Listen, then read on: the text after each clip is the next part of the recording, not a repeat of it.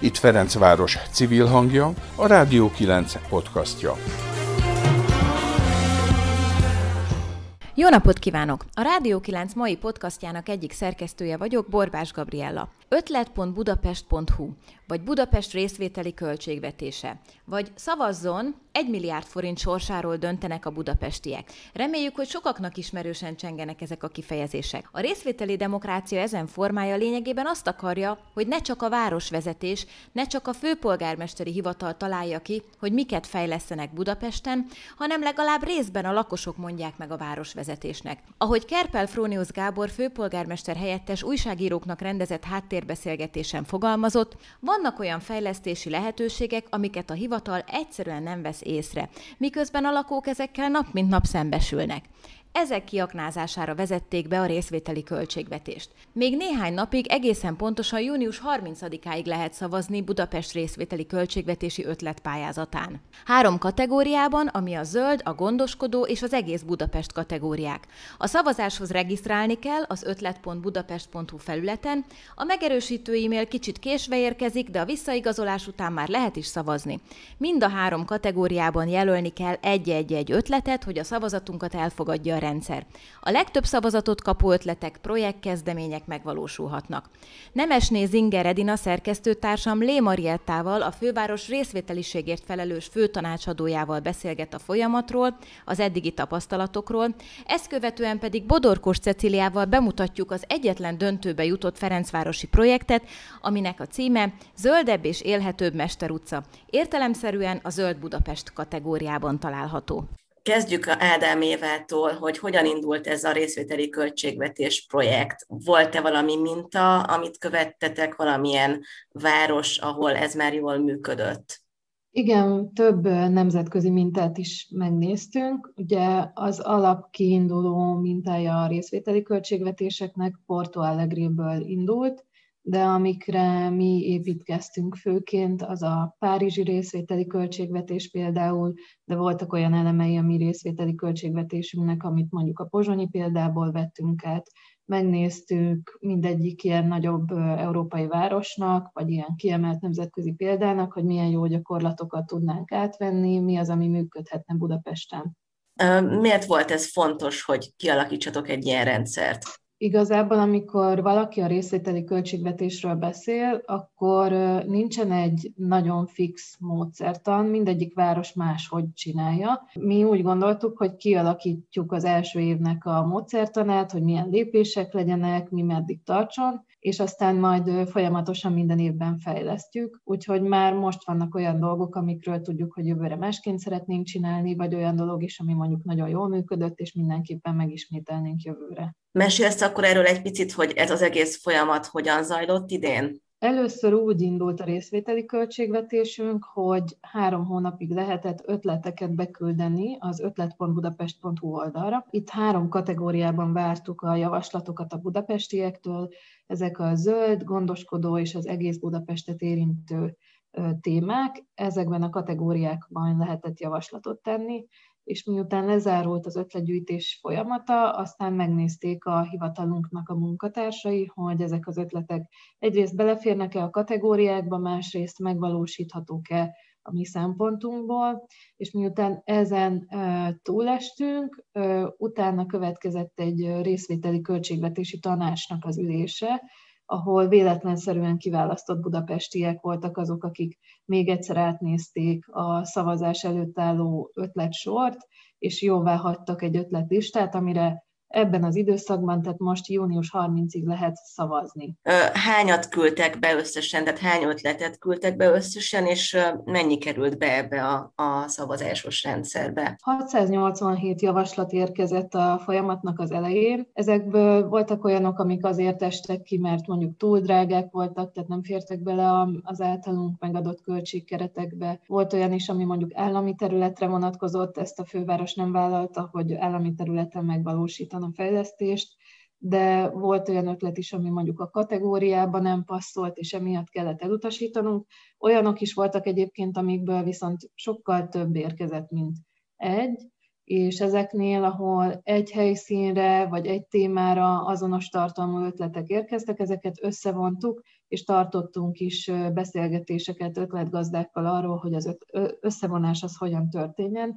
A közvécéknek a létrehozása az például egy olyan javaslat volt, amit többen javasoltak, és ezért tartottunk rá egy külön online megbeszélést, ahová elhívtunk szakértőket, és az ötletgazdákkal közösen gyúrtuk tovább az egyesített ötletet, így került a szavazólapra. Még az érdekel engem nagyon, hogy a véletlenszerűen kiválasztott budapestiek, akik bekerültek ebbe a tanácsba, ők hányan voltak, hogy választottátok őket, és hogyan zajlott ez a folyamatot helyben? A tanácsot úgy választottuk, hogy szabadon lehetett jelentkezni budapestieknek, viszont azt reprezentatívan választottuk ki, hogy korra, nemre, iskolázottságra reprezentálják ők Budapestet, illetve minden kerületből lehetőleg 2 fő legyen a tanács tagja. Így végül 44 ember volt, aki részt vett a tanácson. Amit még fontosnak tartottunk, az az, hogy minél inkább megjelenjen a hátrányos helyzetű embereknek a szempontja is, és ehhez külön meghirdettünk civil szervezeteknek is részvételi lehetőséget, akik ilyen csoportokat képviselnek, és onnan is sorsolással választottuk, hogy melyik civil szervezet delegálhat résztvevőt. Ugye említetted, hogy 3 kategória van, ez a zöld, a gondoskodó és az egész Budapestre vonatkozó projektek. Ezeknek mi a megoszlása, tehát az 53 bejutott projektből hasonló mennyiség mind a 3 kategóriában, vagy azért van olyan terület, ahová sokkal több került be, mint egy másik kategóriában mondjuk?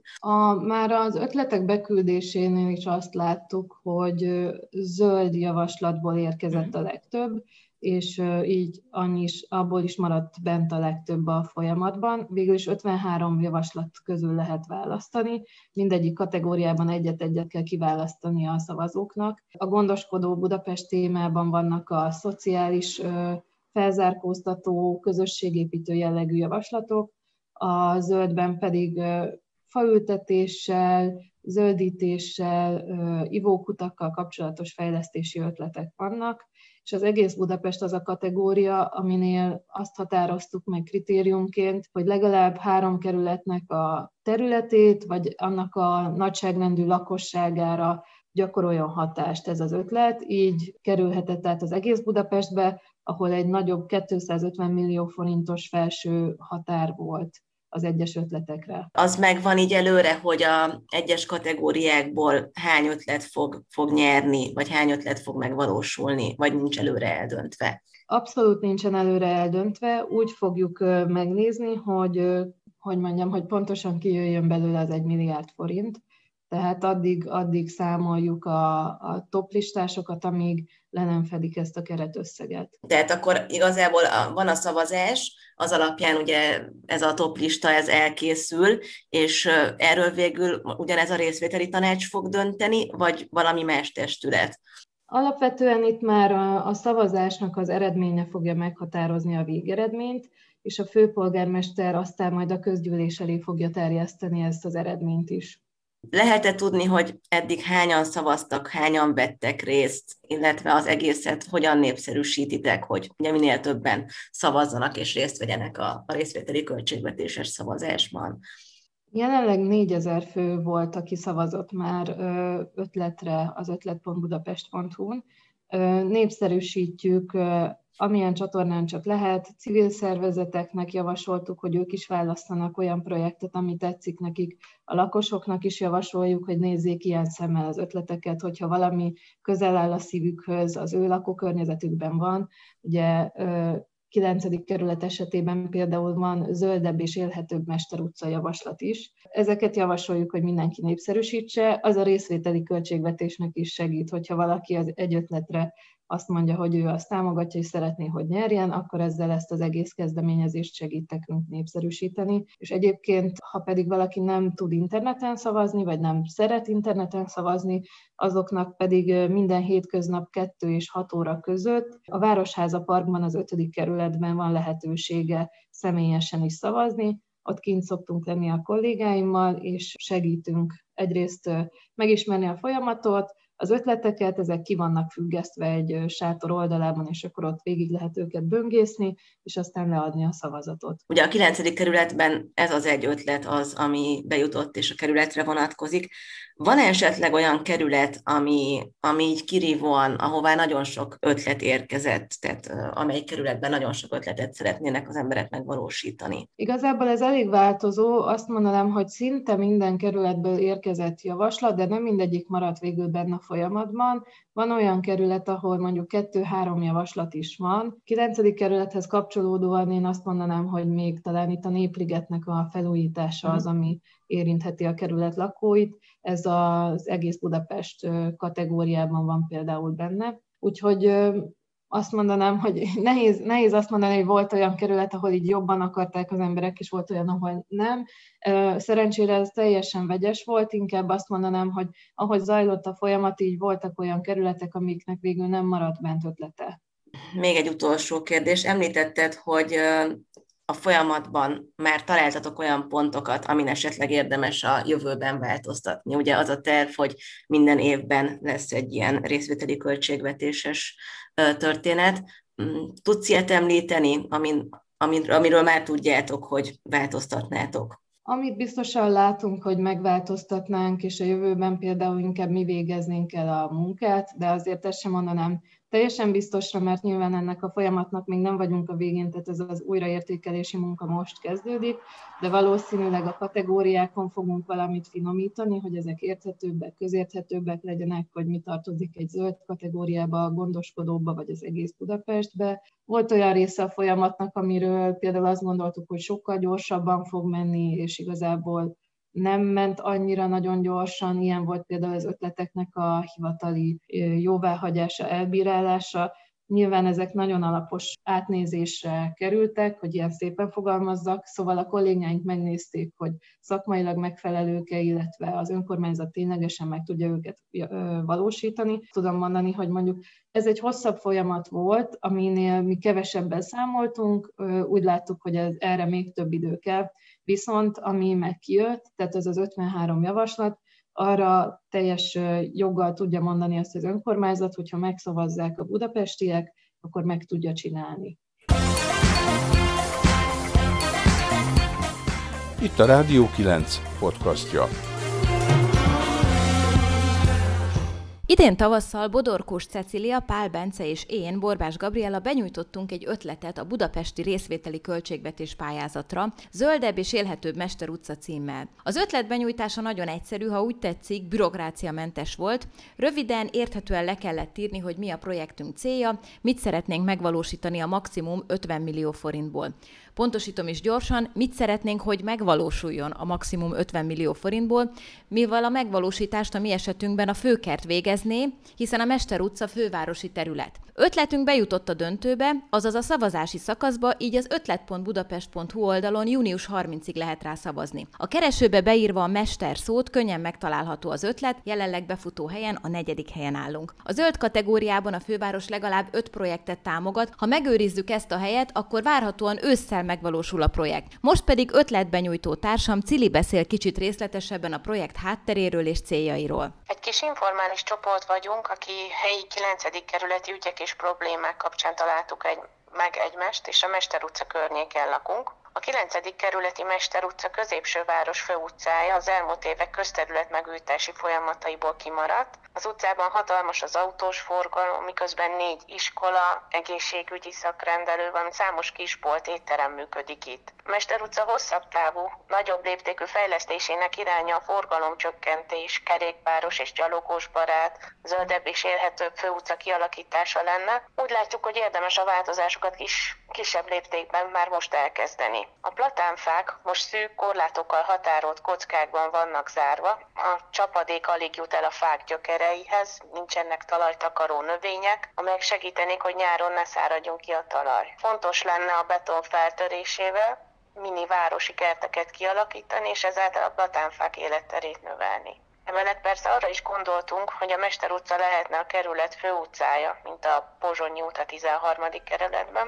Alapvetően a célunk, hogy picit emberközpontúbb, gyalogosbarátabb legyen. jó lenne néha egy kis időt eltölteni, sétálni, leülni akár egy padra, akár egy kávézó teraszára. Jó lenne, egy kicsit zöldebb lenne, mégiscsak itt élünk, és jó lenne, ha kényelmesen elférne mindenki. Kaptunk az alkalmat, mikor a fővárosi önkormányzat meghirdette a részvételi költségvetést, ami időközben azt is megtudtuk, hogy a BKK eleve tervezi, hogy felújítsa a Mesterutcát. Egyfelől így elindulhatna az a folyamat, és így az itt lakók is formálhatják az ötletet, hogy miként alakuljon az utcakép, legyen beleszólása az itt lakóknak. Szóban és a 9-ben az Élet Facebook csoportban is nagyon sok biztatást és támogatást kaptunk. Reméljük, hogy egyre többször lehet beleszólása a főváros és a kerület lakóinak az őket érintő kérdésekben. Mai podcastban Lé Mariettával, a fővárosi részvételi költségvetés projektfelelősével beszélgetett Nemesné Zinger Edina szerkesztőtársam. Ezt követően Bodorkos Cecilia bemutattuk az egyetlen döntőbe jutott ferencvárosi projektet, aminek a neve Zöldebb és élhetőbb Mesterutca. Szavazni az ötlet.budapest.hu felületen lehet június 30-ig. Köszönjük, ha támogatjátok a Zöldebb és élhetőbb Mesterutca ötletet. A Rádió 9 életrehívója és támogató szervezete a Ferencvárosi Közösségi Alapítvány, együttműködő partnere a 9-ben az Élet oldal és a Tilos Rádió. Mai szerkesztőt, Borbás Gabriellát hallottátok. Köszönöm a figyelmet! Ez volt a Rádió 9 podcastja. Bővebb információ honlapunkon, a radio9.hu-n és Facebook oldalunkon, ahol várjuk észrevételeiket.